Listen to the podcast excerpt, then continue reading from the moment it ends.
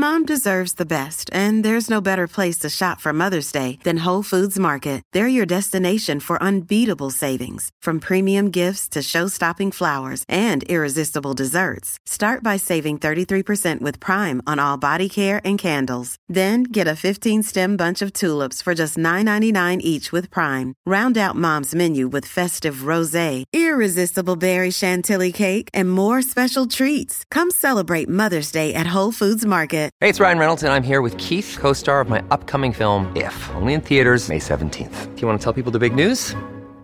All right, I'll do it. Sign up now and you'll get unlimited for $15 a month in six months of Paramount Plus Essential Plan on us. Mintmobile.com slash switch. Upfront payment of $45 equivalent to $15 per month. Unlimited over 40 gigabytes per month. Face lower speeds. Videos at 480p. Active Mint customers by 531.24 get six months of Paramount Plus Essential Plan. Auto renews after six months. Offer ends May 31st, 2024. Separate Paramount Plus registration required. Terms and conditions apply if rated PG. Another day is here and you're ready for it. What to wear? Check.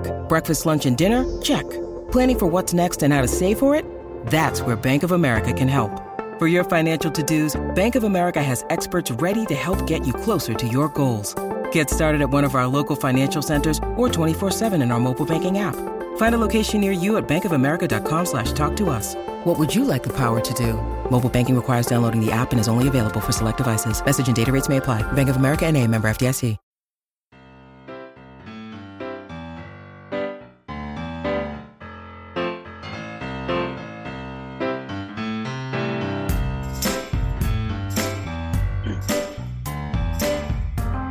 Hello, good evening, and welcome to this week's Maul Over podcast. Mini Rugby Podcast gives you all the news, views, and opinion on the weekend's rugby action, all with the West Country accent. You can find us on Twitter. We are at Maul Over Podcast. We are Maul Over Rugby Podcast on Facebook, and all of our podcasts are on most of your good podcatchers. Um, we're in lockdown, another week without rugby, another week without sport. So, with uh, with all the positive feedback we got from last week, we're uh, we're going to do another punching chat. Because Um, why try when you don't have to? Why try when you don't have to? Indeed. Um, and so Adam is back, our resident quiz host, with his sound effects. And uh, welcome, welcome back, Adam. You you got you also got some uh, some rave reviews last week. Did I? What- that's that's what- that's nice to hear. Was that just comparative to the Well, normal host? Was that what to that the was? to the normal host, yeah, whoever he is. Um, one person even said, "I quite like Adam. He seems like a nice chap." Yeah, so high praise indeed. They clearly don't know me. Our uh, our listeners are nothing if not uh, succinct in Condescending. their praise. but uh, yeah, welcome, welcome back. We're going to do some more punching chat. Uh, Welcome. I believe you know you're you're the man to, to take us forward from here. yeah, I mean, it was a lot of fun. I really enjoyed last week, and yeah, as you say, we've none of us have got anything better to do at this point, so we're we're just going to rehash the same thing again, but with with different questions and hopefully different answers. And I think, sorry, we, we are gonna we are gonna try and get some other people on at some point where you might hear some less of us and Eddie Stevens and you know there are people that are really angling after some invites as well to this in the uh, the short mall uh, fancy rugby draft group. Um, James from Rugby Saracens fancies his chances. Um, Matt, who is now just Matt, not Shanghai or Shanghai Shanghai. or Shanghai. um, he- we, we we forced him into a name change, uh, which is technically bullying, but he can take it. Uh, but yeah, so Eddie, and obviously I want Eddie Stevens. Um, Does that mean he's got a? There's, yeah, sorry, go on. Uh, I Go on, think. mate.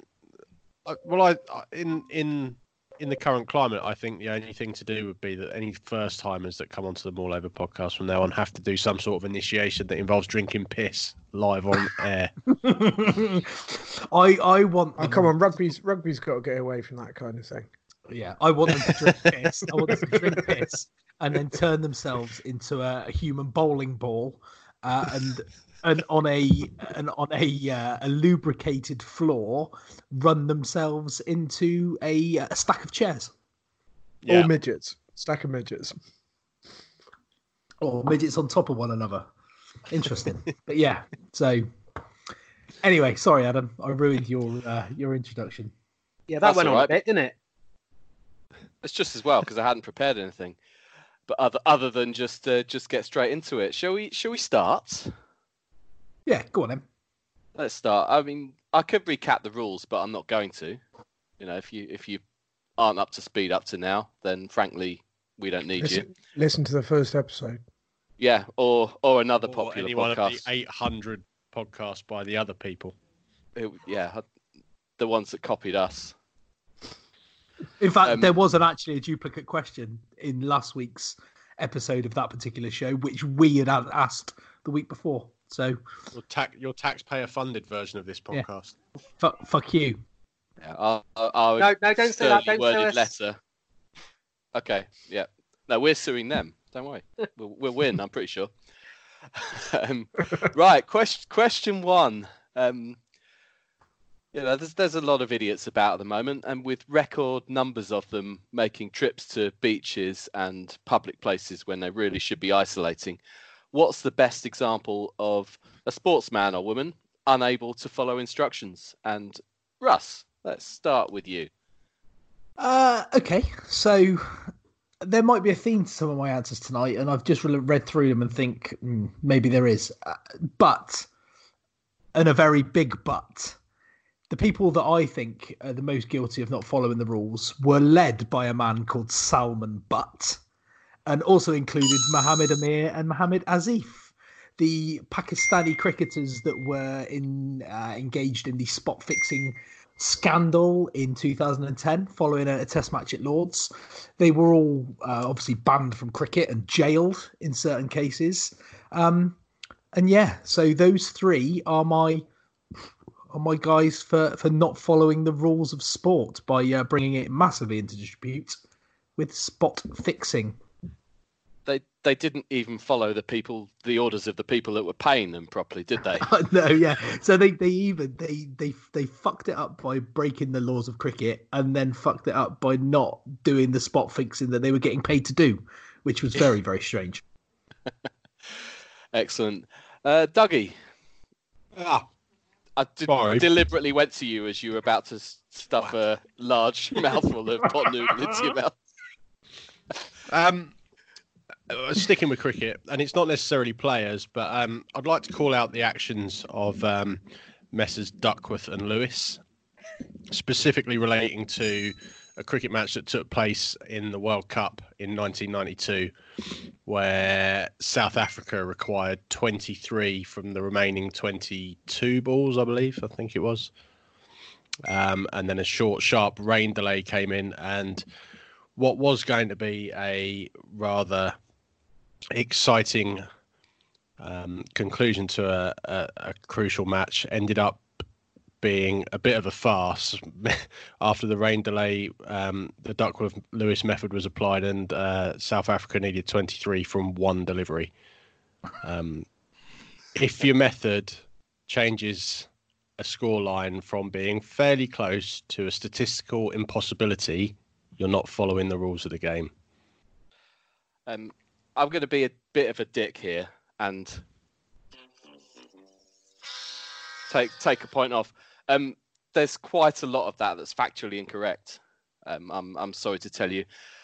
The duckworth lewis method was inspired by that very game because the previous rain delay rules i believe were devised by richie benaud and were different at that point. Um and it I thought you were only being a bit of a dick. no i'm going Adam- i'm going all in Adam, have you not heard the rules of this podcast? We're not allowed to let facts get in the way of an opinion. where We facts, just we just, where we facts just kind, times opinion equals. The, which is kind of difficult when we're doing a quiz. the all Duckworth right Doug, Lewis have a method. point back there you go The Duckworth Lewis method makes overtaking the Australian team bus a long and drawn out process.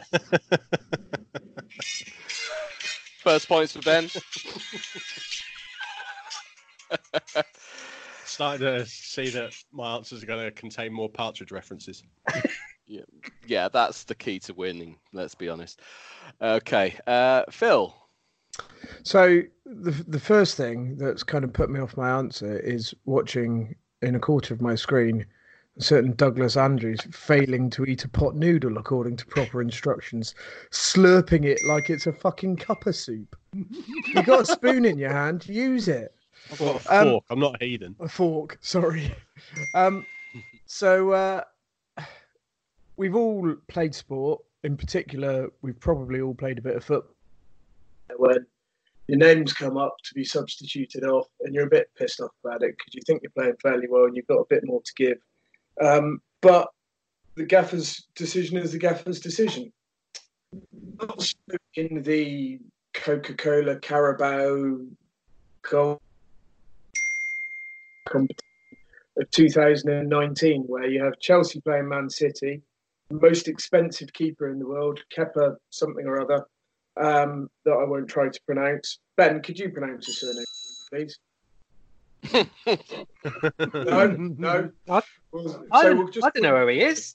We'll just call him Kepa, Chelsea keeper. Um, goes down with cramp, gets gets uh, a lot of treatment. How can a goalkeeper Manager get says- cramp, by the way? Right, Fuck 'cause he's- actually off. because he's done nothing the whole game. Manager goes, I'm not risking him with a penalty shootout coming. I'm going to substitute him off and bring on Willy Caballero. And Kepa goes, No, fuck you. I'm staying on. I'm staying on. And then goes on to uh, lose the penalty shootout. So, yeah, Kepa, learn to follow your manager's instructions, buddy. Yeah, great answer. I the thing that I found the weirdest, ah, most strange about that whole episode was the fact that he got away with it, and Yeah, uh, yeah. Didn't get they all back down. So oh, okay, In Yeah. spite of those pesky kids. yeah, okay. Who are we left with? Ben. Well, it's Saracen's accountant, isn't it? Oh, this Adam, get off his dick, would you? I mean, that's, that's for you as well, Russ. Um, yeah, I mean that guy. He's he's on his fifth tro- shopping trip of the day already, isn't he? And he's he's he's got about forty-eight rolls of loo roll in his boot. It's just the rules don't apply to him. Yeah, I don't think uh, I don't. I, I don't regret ordering ordering or what's I've awarding. Though, how about that? My vocab's just just dyslexic to me. Um, right, and that was mostly intentional.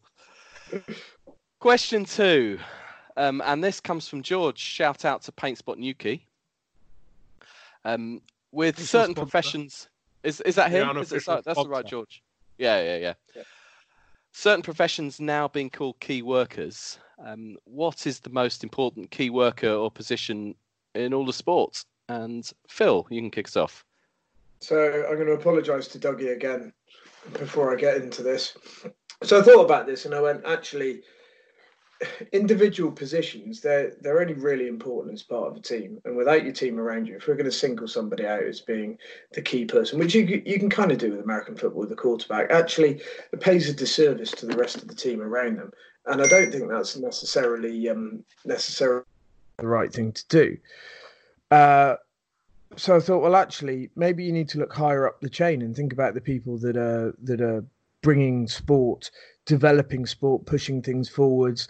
The like of Mr. Hearn, um, Bernie Ecclestone did a very good job in. And they went, actually, no, because most of them are arrogant arseholes, and and we don't really want to be celebrating arrogant arseholes too often. So I thought, well, actually, what's really important and what's key is is the people that bring the sport to the masses.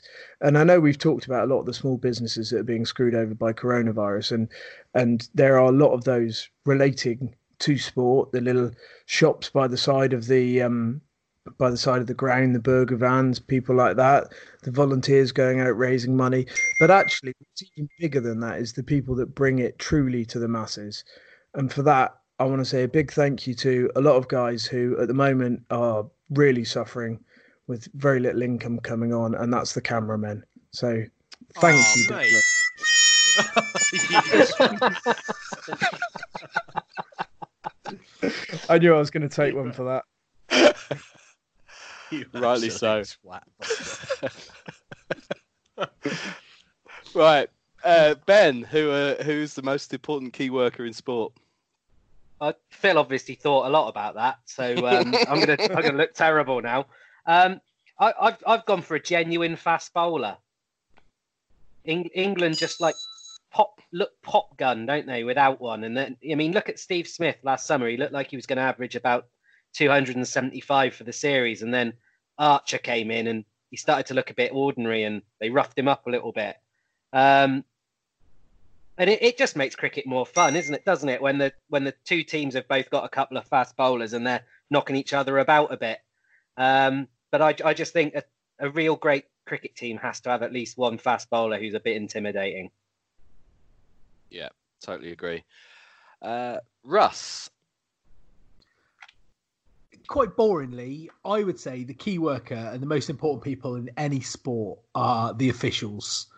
Like them or hate, love them or hate them, like them or loathe them. Without the officials, without the referees, the umpires, the uh, touch judges, the you know VAR van, the VAR people, you know, Stockley Park and all that sort of stuff. Without these guys, without even at, at grassroots level, without these people who never got picked at school and were always shit at playing the game, you know, like those that can't do teach and all that. Um, without them, we wouldn't have any sport to watch whatsoever. So, to me, the most important people in sport are the people that officiate it. much as I agree with you, Russ, it's far funnier not to. Um, there you go. Uh, Doug, Okay, so we've mentioned the quarterbacks already. Um, I actually think that the head coaches are more important in um, in uh, the NFL. But my actual answer, and it's probably not something that you guys would have thought of when I, well, would even think of. But I'm going to go to sorry, chilies. Um, I'm going to go to sailing, and um, one of one one of the most un, one of the most underrated Rod Stewart. sports that you could watch. But The wind. America's Cup yachting, and there is a position in the American Cup yachting called the grinder. there we go. Don't now, the that is. grinder, he's he's a prop-sized gentleman whose only job is to wind a winch as fast and as hard as he can for the entire duration of the two hours that they're in the boat. It's as it looks as little fun as it sounds, but without them, the boat doesn't go. So, and if your boat doesn't go in sailing, you're pretty much not going to happen, are you? So Sound- grinders and It and also like physical. yeah, just look up, just look up um sailing I'm not grinders. Google I will grinder. not. There you go. will absolutely not. I was so close. I almost got it in. but um, in all seriousness, they are um, they are big old boys, and they do have a very important job. And um, yeah, there you go. Grinder. Search for it on your App Store and Google Play. Uh, right. Next question. Uh, with F1 turning to esports and Ian Poulter and Sir Chris Hoy and others trying their hand in a virtual Grand Prix, um, the question is which sports star would you like to see trying a different one and what? And let's go to let's go back to you, Doug. Um, four words: Phil Taylor, long jump.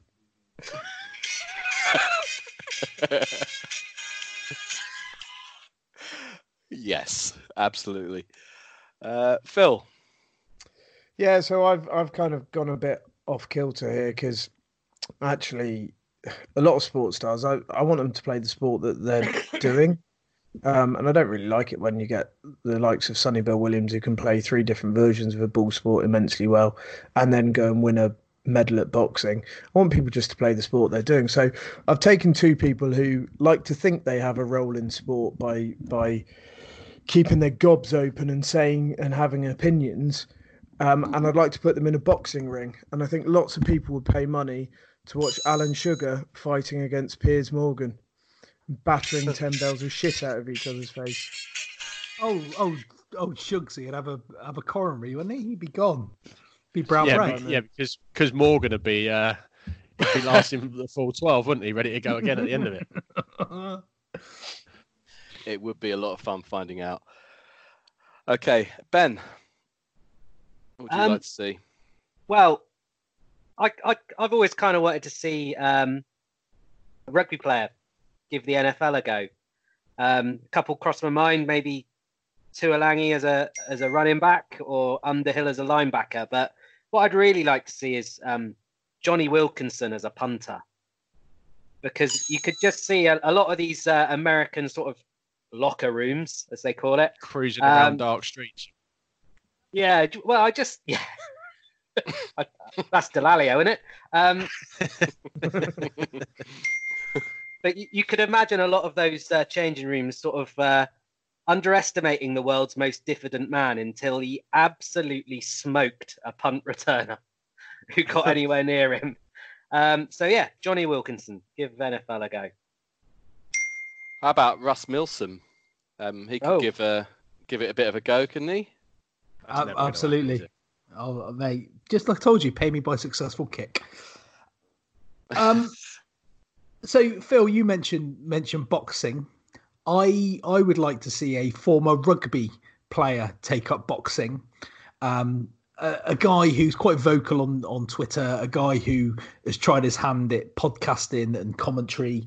Um, I'd like to see Andy Goode step into the boxing ring, and because he'd be in the heavyweight category, I'd love to see him get absolutely ironed out by Anthony Joshua or Dillian Whyte or Tyson Fury. I, I just, I would love to see nothing more than that guy flat on his back with blood pouring from his nose. Well, then, you Ironed get out is a great saying, by the way. boxing was was going to come up there, wasn't it? Right, you've you've edged yourself back into positive scoring there, Russ. You're up to four points. Uh, Phil is on 15, Doug on 20, and Ben in the lead on 25. Time for a quickie, and quite simply, who in sport would you like to isolate with? Um, ben. Um, one of those Sarries players that owns a brewery. The Wolfpack guys. Yeah, Very good. Needs Russ, Me, Russ, who are you isolating Um, with? two words for you, and just go on Instagram or Google or whatever. Uh, Vicky Fleetwood, and that comes as no surprise to to some of uh, my Twitter followers and friends. Um, but yeah, Vicky Fleetwood. Just look at her on Instagram. Saracens ladies and England uh, flanker. All the best. She's not going to sleep with you, mate. No, true. Doug. Um, because I'm because I'm uh, pragmatic. Christian Day, ex Northampton Saints lock, and current MasterChef contestant. He's tearing it up, isn't he? I saw him the other week, Exactly. and he's If you're handsome be as well. if Isn't you're, he? if you're going to be in lockdown with someone, make sure they can cook. And he's handsome. Yeah. How did he have a whole career at second row and still look like that? you, Wore- he wore a lid, didn't he? Right, Phil, who are you isolating with? So if you're isolating with somebody, you want to come out a better person. You want to be inspired to be the best that you can be. So Doddie Weir. It's a lovely answer, but you know, fucking hell. It's the I'll only be- one. I'll be honest, that question didn't go the way I expected it to, but but there we have it. Okay, last week we we asked who the best player across sport was not to play sport internationally. Um, this time we're going to flip it and ask who is the worst to have actually been called up for their country. And let's go to let's go to Russ. this led me down one one of the mother of all rabbit holes, which is the England Football International's one cap wonders, um, of which there are some absolute gold. Um, I won't name them just in case anybody else has uh, has has used it as an answer, but I will plump for a guy called Michael Ricketts who uh, was at Bolton at the time he got called up. He scored 98 goal. Uh, sorry, he scored 37 goals in 98 appearances for Bolton from 2000 to 2003. Um, when he left Bolton after his uh, after his England one and only England cap against the Netherlands, he went on to play 32 games for Middlesbrough, scoring three goals. 25 games for Leeds, no goals. 11 for Stoke. no goals, 17 for Cardiff, five goals, and 13 for Burnley, two goals. So he played for England after, having a, a stellar time. Well, you say stellar, uh, a mediocre time at Bolton, um, only to disappear off the face of the earth. Honourable mentions to Franny Jeffers and David Nugent. Very good. I love I, lo- I love those sort of those sort of players who actually just they've got quite a good reputation and they they play for their country and that reputation is tarnished from that point onwards. Uh, ben. Um, well, there's been some pretty ropey Scottish centres over the years, um, and I thought of England rugby players, but they they tend to be sort of yeoman-like and a bit average rather than bad. Um, so I thought I'd go for rather than a one-cap wonder, someone who's just got way too many caps. Um, so I've gone for Danny Mills. Danny Mills has got 19 caps for England at right back, um, and a, and he played in a World Cup as well. Um, to put that into context, that's more than Rob Jones and Trent and Alexander Arnold combined at right back for England. Um, so uh, yeah, I just think uh, decent club player, but to have nearly 20 caps is uh, is stretching it a long way. Yeah. Uh, Phil. Well, you're clearly both wrong. Uh, the answer is Eric Moussambani Malonga. And it's not a name you might you might necessarily be that familiar with. I'm going to take you back to the 2000 Summer Olympics. So back back then we had this system whereby to get more uh, participation from countries in sports that they're not that that necessarily renowned for, you didn't have to meet an Olympic qualifying time or speed or distance to be able to get in the Olympics. So for the first heat of the 100 meters freestyle, up steps Eric Moussambani Malonga from Equatorial Guinea, now name now known as Eric the Eel. He swam the entire race by himself, nobody else in the pool, after the two two other competitors pulled out struggled to finish 100 meters. He'd never seen an Olympic sized swimming pool before and swam it in 1 minute 52 seconds. So he won his heat but didn't get to go through because he wasn't quick enough. And fair play to him, he still holds the national record in both the 50 meter freestyle and 100 meters freestyle, which he set in 2004 at 56 seconds. So he halved his time between his Olympic debut and the national record. So yeah, Eric Eel is the only person, and I think it's a real shame because I don't want to pick him out because I absolutely love him, but yeah, is, is the only answer you can come up with. Love that. Also, why has nobody in Equatorial Guinea just gone, just randomly? Oh, I can beat that, and turned up and done it. Or maybe they just love him too much. Crocodiles, mate. Mm. Well, I don't think Doug. they've got. I don't think they've got a pool that allows it to be an official time in the country. That may be the may very well be the reason. Uh, Dougie. Okay, uh, we all know my my dislike of tennis. So uh, anyone that has ever played for the Great Britain um, Davis Cup tennis team, because they've all been shit apart from the obvious ones. I'm talking about you, Jeremy Bates, Nick Gould, Luke Milligan, Mark Petchey, Andrew Robinson, Chris Wilkinson, Neil Broad, Lee Charles, Barry Cowan, Martin Lee, Miles McLaughlin, David Sherwood, Jamie Delgado, Alan Mackin, Arvind Parmar, and then you've got a couple of decent ones. Dougie, how many names did you just read out just then? Lots. Okay. Let's call it uh, five. There you go. 15. No, I'm not going that far. Right. Uh, yeah, very good. Next question. Um, you may be familiar with the concept of the the platinum jiffy bag question. Um, if you if you match the answer in my platinum jiffy bag, you're going to get nine bonus points for this one. So bear that bear that in mind. Uh, commentator Nick Heath went viral last week for his series of live commentaries. Uh, simple question. What's your favourite piece of sporting commentary? And we're going to start with Phil this time.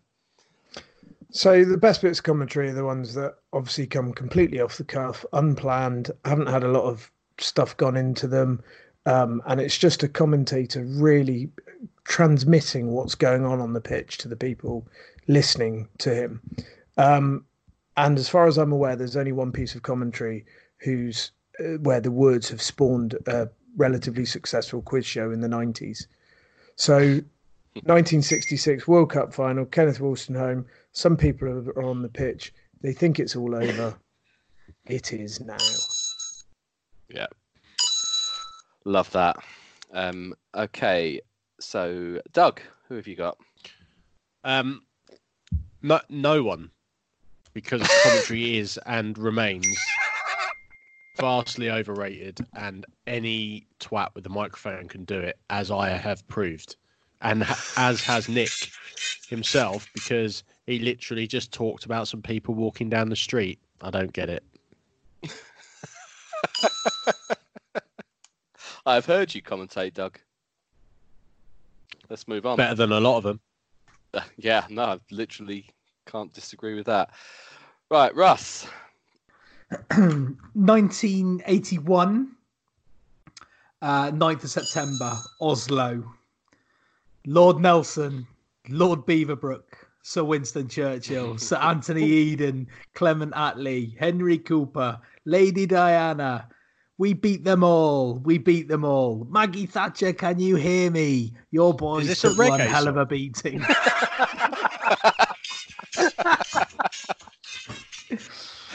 Where was go. that accent going? I don't know. Uh, Bjorn. Uh, Your boys Bjorn took one hell of a beating, man. Man. Sorry, that that was uh, that was Bridgetown, 1985. But uh, yeah, Bjorn Lillelien, the Norwegian commentator who, uh, when he, Norway beat England in 1981, came up with that absolute goal to to coin Phil's phrase, when uh, when it's natural, when it just happens completely off the cuff. That is one of those things. Very good. Okay, and Ben to finish us off for the round. Um, two words. Jones.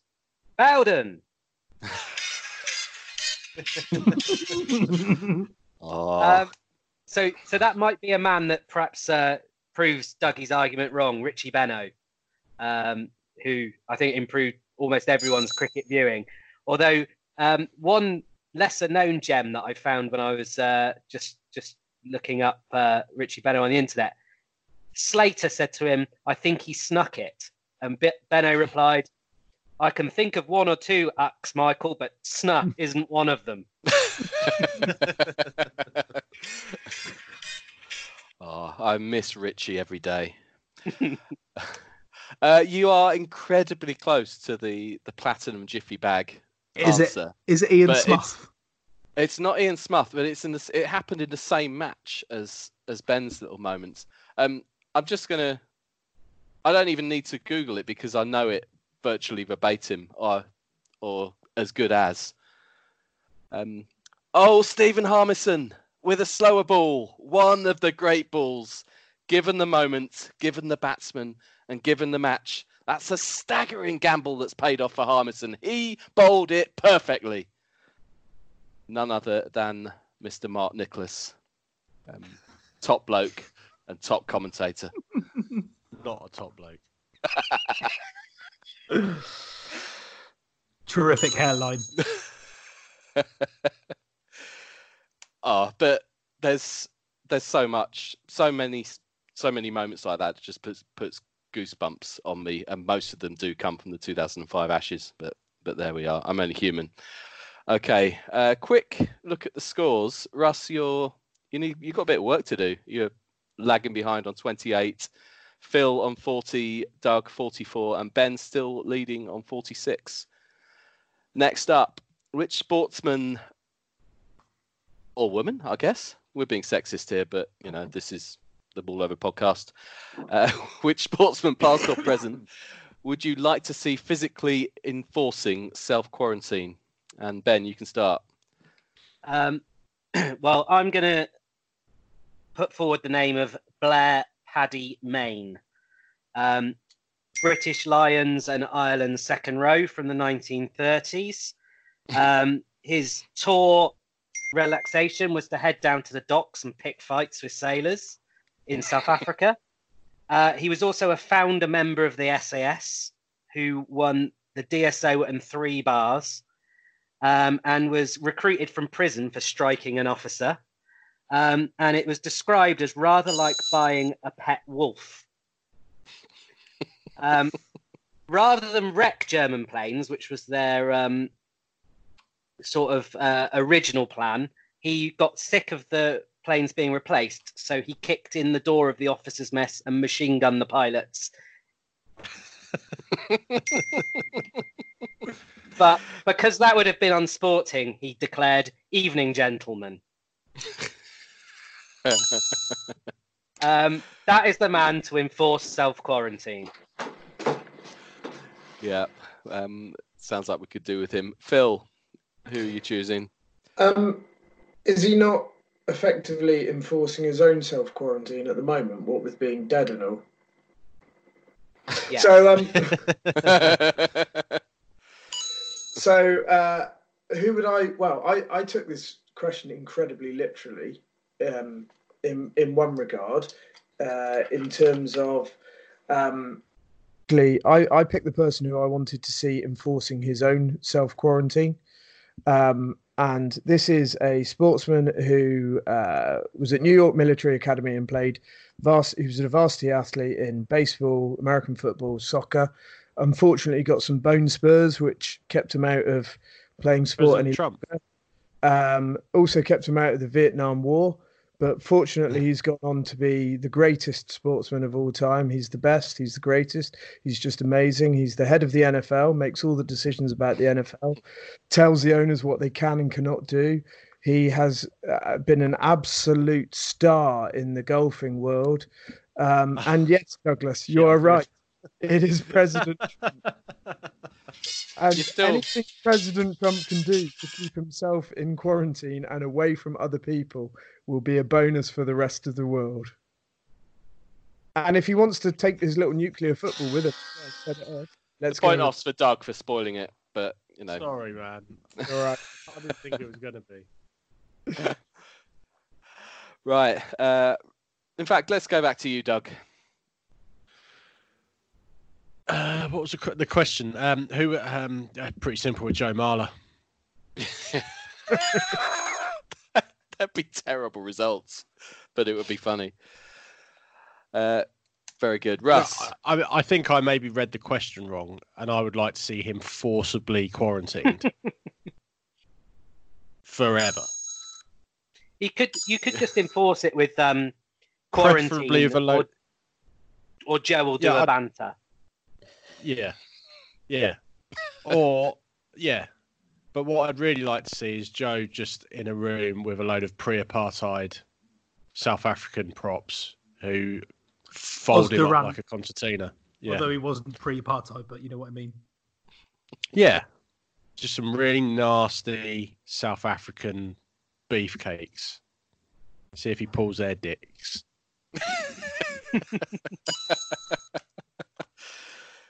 Right, Russ. Uh, I read this question wrong as well because I, I read it as uh, people enforcing people's quarantine. So I, I thought Victor Matfield and uh, Bakkies Botha and Os du Randt to just wander around enforcing quarantine. But now you've all answered and we're talking about self quarantine. I'm going to give to you Nick Kyrgios uh, from Doug's favourite sport, tennis. the guy is an a- absolute dickhead of all dickheads in tennis and should not not be allowed to compete, not be allowed to play, not be allowed to given any airtime because he's nothing more than a petulant child who uh, who can swing a racket about and, and act like an absolute wand. So Nick Kyrgios. Lots of lots of points there. I mean, Well, the I'm not- actual question was who should be enforcing the self quarantine, though, wasn't it? I thought it was who should be in. Who would you put in enforced quarantine? Who I was- be physically there's, there's, an, there's an ambiguity around the question. Let's let's just There put is. it that way. Although I think it was a brilliant question, Adam. Well, I, I'm Yeah, not well even sure thought that was that was my question. You know, some one of you probably came up with it. Right. Fine. Anyway, arbitrary points were awarded and everyone was happy. who's who keeps who's keeping track of the points? Apparently me. right. With We archive should get sports. Patrick to do this. Ye- yes. Why, why haven't we? Why haven't we? Don't In know. fact, I haven't heard. You know, I, I was expecting last week's result to be disputed, but I never heard anything. but you know, we'll we'll see what happens this time. Right, with with with archived sport being aired everywhere at the moment on Sky, BT, every sport channel going, um, for obvious reasons. But which sporting event would you like to watch again in full, in real time? Lots of time on your hands. And Doug, let's start with you. I know it's not going to be universally popular, but one of the best sporting events I've ever been at or had the pleasure to be at was the 2017 World Championship darts semi final between Michael Van Gerwen and Rob Cross, in which Rob Cross, who um, merely a year before was playing in the local pub, um, qualified for the World Championship, made it all the way to the semi final to take on the world, arguably the world's greatest player. Um, and matched him dart for dart all the way through. Survived six match darts, I think, against him, and eventually beat Van Gerwen in a tie break at the end of the match. Um, drama, complete tension, unbelievable atmosphere in the building, and just you know an hour and a bit of just absolutely brilliant sporting entertainment.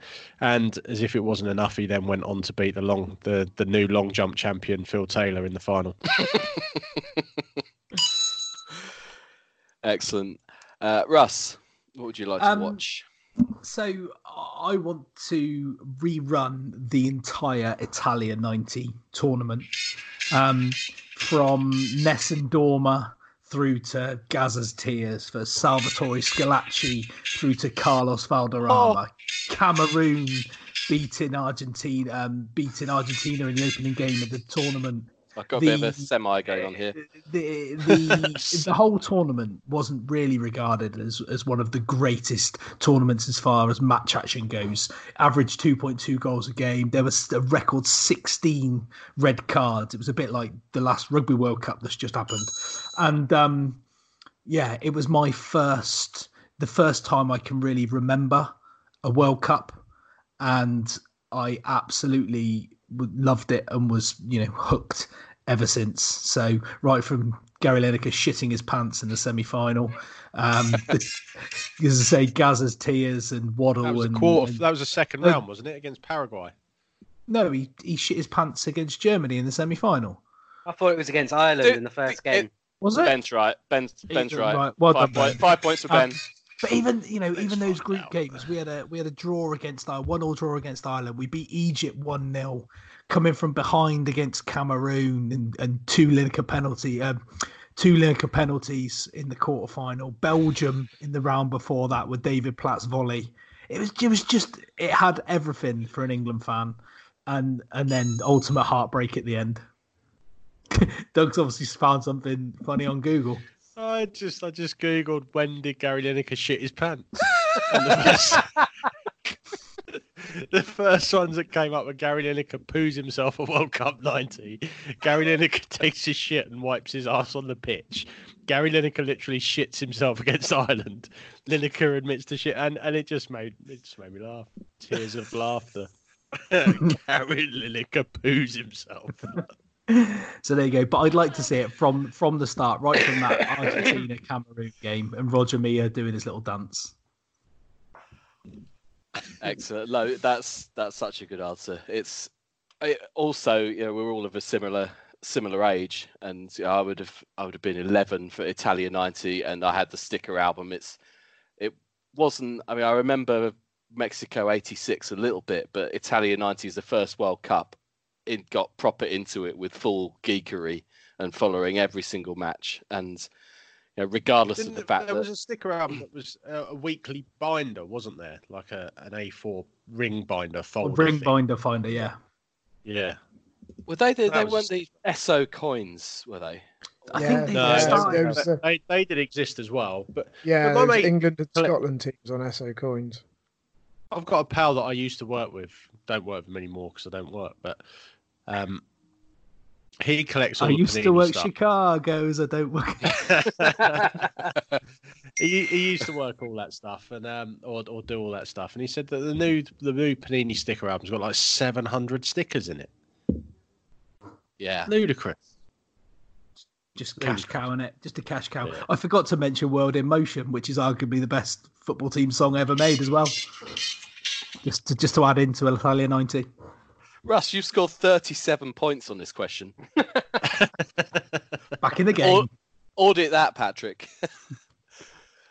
right, who? Somebody hasn't answered. Uh, two of you haven't think- answered. Ben. Um, I'm going to give an honourable honourable mention to the uh, 2017 Lions, which was a not only a really tense um, and, and and really good series, but um, gave me the experience of watching one of the one of the tour games on a laptop in, in the cattle shed at the Royal Cornwall Show, which was a very which, was a very unusual experience, and uh, I'd do that again. Um, but I'm going to go for the uh, same sport, the 03 Fire, World Cup. fire! The fair's on fire. um, yeah, the, the 2003 World Cup, um, probably the greatest England team in any sport ever. Um, and what what's easy to forget now in, in the years since we've won a lot of Olympic medals for Team GB. We've we've done very well in the cricket, won a World Cup, we've won Ashes. But at that time, for someone my age, England had never won anything whatsoever, and um, that was the the day. The final was the day that we finally won something, and uh, I can I can probably remember most, you know, probably every single second of the whole day, and I, I certainly remember who I was with and the, and the really good company I was with, and through the whole tournament. Um, you know, it was just after I finished uni, so I was meeting up with people from uni, and we were watching games, and uh, and it was as well as being a great experience of of, of the team winning. It was uh, it was it was just a long a long tournament where uh, a lot of beer was drunk. So uh, let's go back to that. Very good. Um, Phil. Michael Vaughan, Andrew Flintoff, James Anderson, Ian Bell, Paul Collingwood, Ashley Giles, Steve Harmison, Matthew Hoggard, Geraint Jones, Simon Jones, Kevin Pietersen, Andrew Strauss, Marcus Trescothick. 2005 Ashes, the greatest Ashes series ever played. Oh, Every- I'm done with that. You're having 100 points. There you go. every, every game an absolute smasher. Add add into that the tension of Glenn McGrath not being able to play football, standing on a ball, wrecking his ankle ligaments, out for the series. You've got the best England bowling attack that I have ever seen. You've got Andy Flintoff taking 24 wickets. You've got Jones, Harmison, Hoggard all bowling in in uh, in pairs. And then you've got Ashley Giles keeping it tight at the other end. Kevin Pietersen making his England debut, top scoring in the series, 473 runs. You've got Marcus Trescothick at his very best at the top. And you've got what I think will, for the entirety of my lifetime, be the greatest test match ever played, purely for that last day of the second test, when you've got England looking like they're dominating, miles ahead, Australia chasing a total that from the very outset just didn't look feasible that they were going to get anywhere near it. And then two massive stands for the ninth and the and the final wicket. And then in comes that ball from Flintoff to Brett Lee, gets him out. England win by two runs. You've got Lee on the floor in absolute pieces. Flintoff consoling him. Just a, a moment of pure cricketing magic. Can you take some points off him, please? Yeah, Yeah, take yeah, I points just away. did. Yeah. And then I mean, you England can go all read to win the Wikipedia, mate. series. Yeah, we can. Wikipedia's wrong, clearly. And Um, full disclosure, Adam, how many of us put down this as our original answer? I think it's possible that you all did. It- Just Phil obviously if I'd have known it would have been a hundred, if I'd have known first. it had been a hundred pointer, I would have lobbied harder for me to keep it. Well, I I, dis- I decided initially or immediately that it was going to be a first come first served on the answers, and and Phil was clearly aware of that. I reckon from me posting the questions, it was about 0.3 seconds before we came like, the other answers will follow, but I'm having this. I'm having this for that question. It's because it's the right answer. Um, but I just wanted to, have you seen the supercut someone's done on um, YouTube of all the wickets taken by England in the series? No. No, It's like I, it's I about will eight, do. it's about eight minutes long, and I could watch it just on a sort of loop, just like pump it into my veins. It's six um, minutes it took me to, to get that in, Adam. Yeah. So Yeah. so it took you less time to get your answer in than it took England to take all their wickets in the series. Uh, and ironically, it took him less time to get the answer in than it did to for him to actually answer the question. Yeah. Um, And he still got it wrong. I know, yeah. But imagine if they Channel Four just did that and just put it on for the Yeah. next, well, just every day. If they played the whole- DVD box set, that would be because that's about six hours long, isn't it? The the box set that they released. They could just play that on Channel Four. It'd be fantastic. While we're all locked down. I'm I'm greedy because I've I mean I've got the DVD box set. I could watch it at any time and frequently do, but I wa- I want to see it all. Like just Play it go, I, live. I just want go to see. to I want to see the warm up. I want to see McGrath stepping on that ball. yeah. Like I- every single every delivery. ball. Yeah. Yeah, Yeah. even even the bits from Simon Hughes in his caravan. You know, doing doing the the the analist stuff. running Everything. running out for a quick piss during the drinks break. You know, Mark Nicholas having no, we won't we won't go there. Right. Um I think that takes Sixer. us into yeah. Oh, and Tony Greig. Just I was going to say we still have goals of Tony Greig, didn't we? Yeah. Yeah. And his, and his fucking keys. Oh, I love Tony Greig. I love everything about this. You could probably tell. Talking Let's- about let's- Tony Greig and his fucking keys, just very quickly, have you listened to the 12th Man stuff by Billy Birmingham? I don't know if I've mentioned it before, but if you've Yeah. not, Yeah. search it out. It's incredible. I have a I have a 12th man mug that when you put it when you pick it up to take a sip of coffee, it plays clips of. it's only it's only got three or four, but it's enough. I mean, yeah, there's some bad language in there, so you know you've got to be a bit careful. But um, the the whole Bill Lawry and Tony Greig thing. Yeah, fuck off, Tony. What do you know? Right. um, Yeah, move on. Especially as there, there may be children in earshot. But hey, um, any other business? And I'll go in reverse order of scores. So, Doug, you can start. What am I last? You are, yeah.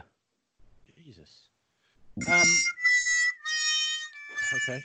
Um, just want to big shouts out to um, big big shouts out to Mike Ashley and that fella who owns Wetherspoons today.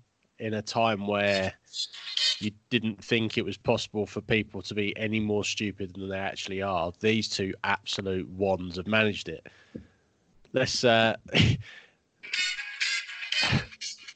your, your company makes 57.9 million pounds profit which was announced merely weeks earlier and then you lay off all your staff and tell them to go and work in tesco's nice one tone and then um, mike ashley with the actual brass bollocks the size of a camel to say that sports direct is providing an essential service last i checked it was not essential to need a pair of three quarter length lonsdale tracksuits and um, some some uh, some trainer socks. So um, there's a lot of rumblings going on about how people are going to boycott boycott all this stuff. They're not because people like buying pints for one pound seventy. So there you go.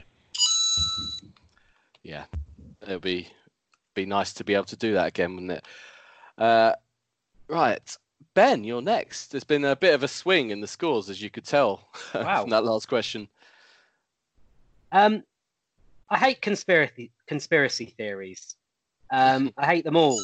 Um, if if you think governments can keep like if there was a plot for the uh, two towers, if if you think governments could keep that sit that quiet, then you you need to have a word with yourself. Really, they can't keep anything quiet, especially Trump. That I mean, to think that that moron could keep something like the coronavirus a secret is uh, is just really pushing it.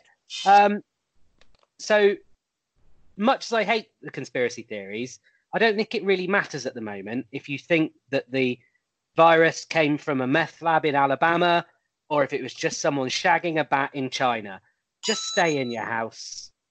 That's all you got to do for a bit. Just stay in your house. Absolutely. Uh, right, uh, Russ. And while you're staying in your house, why not take in some uh, on-demand television programs? Um, I have started watching, and whilst whilst every part of every fibre of my being wants to hate it and everything that it's about, I've started watching a program called The Test, which is behind the scenes with the Australian cricket program. national. It is, yeah. What gave you that impression? But it's about after Justin Langer took over. It's a bit like um, the All or Nothing type thing, uh, but it's behind the scenes of the Australian cricket team. And whilst I really, really want to hate it and them and everything they stand for, it is absolutely incredible. And the footage and the access that they've got and to actually you know people like tim paine who let's be honest is a bang average cricketer as far as world class cricketers go uh, but he, he comes across as a great leader people like um, aaron finch and d- even um, nathan nathan lyon who is an incredible spin bowler and i always thought was a bit of a dick they're actually they actually come across really well there are people that don't David Warner being one of them. I don't think he could come across well if he was cradling, cradling a What, baby. what a surprise. I, if he was cradling a baby whilst feeding puppies and giving out love hearts. But I, I just, I, yeah, it, it's it's an incredible program, and if you love cricket, then you'll love this, despite how much you may hate Australians. I'd, I'm still not buying it about Nathan Lyon. Um, but anyway, well, I'll, I'll have to watch and find out. Uh, Phil, as the runaway leader, I think you've got to have a phenomenally bad any other business to not end up in the final here.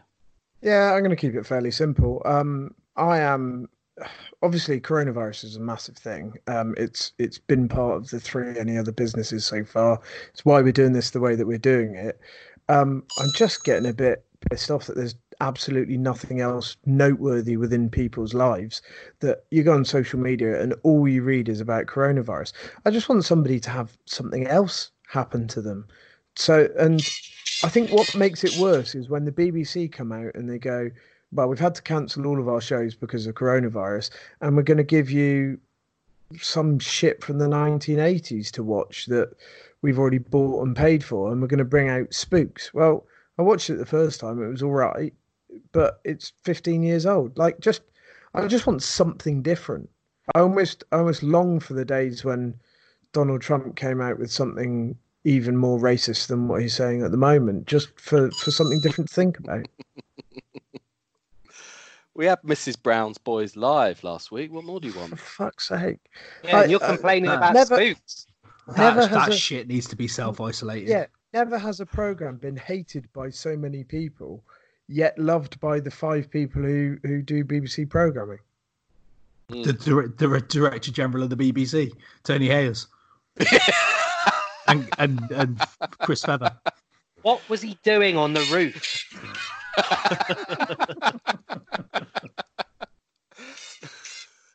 Oh, I'm giving out points like confetti tonight. Um, but whatever, nobody's keeping track. Except I'm pretending to. So here are the final scores. So the top two, of course, go into defend the undefendable. Uh, Doug, 85 for you. Ben, you were 94, but the the two of you in the final, Russ on 101 and Phil on a slightly ludicrous 158 points. Um, have another 100, make it 258. There you go. um, you two are going to defend the statements which I will give you with with no warning. So without further ado, I'm going to set 22 seconds on my timer, which, as you may recall, uh, Phil as the leader, you don't get to pick because we're different here. Russ, do you want to go first or second? Uh, I'll go first, please. Okay. Um, you're going to have if sport is done for the year, Um, the sports personality of the year should be awarded by default for his one for 47 in the second innings at uh, Johannesburg to Chris Woakes. Chris Woakes is one of the most underrated cricketers in the current England team. His ability to move the ball in and out and almost as if he's got no control over it. The fact that he can bowl at any sort of length which which he wants, um, but again has got no control over it. I think Chris Woakes should be the sports personality of the year because he's got no control. Time time's up. Um, Phil, let's see if you can do better. League One and League Two footballers should all give up their current wages to help the Premier League pay their players, as their clubs will probably go out of business anyway. I couldn't agree with you more. You look at the uh, financial structure of these League One and Two clubs; they're they're ruined now. If those players are actually getting paid money, the best thing they can do is give them away to to the Premiership footballers who are going to have some whacking great mortgages that they're going to have to cover. The banks are going to be foreclosing on them, kicking them out onto the streets. And let's be honest, these League One and Two footballers are going to have to get used to having no money That's when they go looking for other jobs. Time's up. Um, I'm sorry, but I'm going to have to give this to Russ because you called it the Premiership, and and for no other reason. as as well argued as that might have been, you know, doesn't matter. Um, Russ, So you're going to win. giving you're giving a prize to someone who stood up for Chris Woakes. Mm, you're right, He, Ben. he came up the question. Oh, Uh, you're right, Phil. You're going to win. No, you're right. That's that's much more important. Thanks, even yeah, even though I gave him the question, it's it's almost as if it doesn't matter. Oh, it matters to me. Fair enough. There you go. There's there's this week's episode of Punching Chat. I nearly said something else. There you go, Russ. and exactly one hour's worth of podcasting. There you go. What a great, what another great week. Um, thanks, Adam, for your for your hosting skills and your uh, defend the undefendables. um, thank you to the regular guys, Phil, Ben, and Doug. Absolute pleasure again. Who knows what we'll come up with next week, or whether we'll, we'll just end up doing something like this. But uh, let us know what you think. If you have listened to us and are on the uh, the App Store or um, you know the Apple type thing, leave us a review. It's always quite nice seeing those sorts of things. We haven't had any reviews um, too often. We had we had some recently, which were very nice. So thank you for those. Uh, but yeah, um, and if you've got this far, hashtag punching chat, and uh, And- And guys, if you want us to do this again, please throw some questions our way because Yeah, it's the hardest. out of The hardest bit of it is coming up with questions. yeah. What I don't you know like how to a show could do this for 27 years every single week. Well, they But they actually have do- sport. Yeah, they do have things happening. It's yeah, it's true. and and a team probably a team of paid writers and producers and presenters and stuff you know all funded by your taxpayer by uh by your license fee so let digest that um hashtag hashtag license fee go well we'll see you next week possibly maybe probably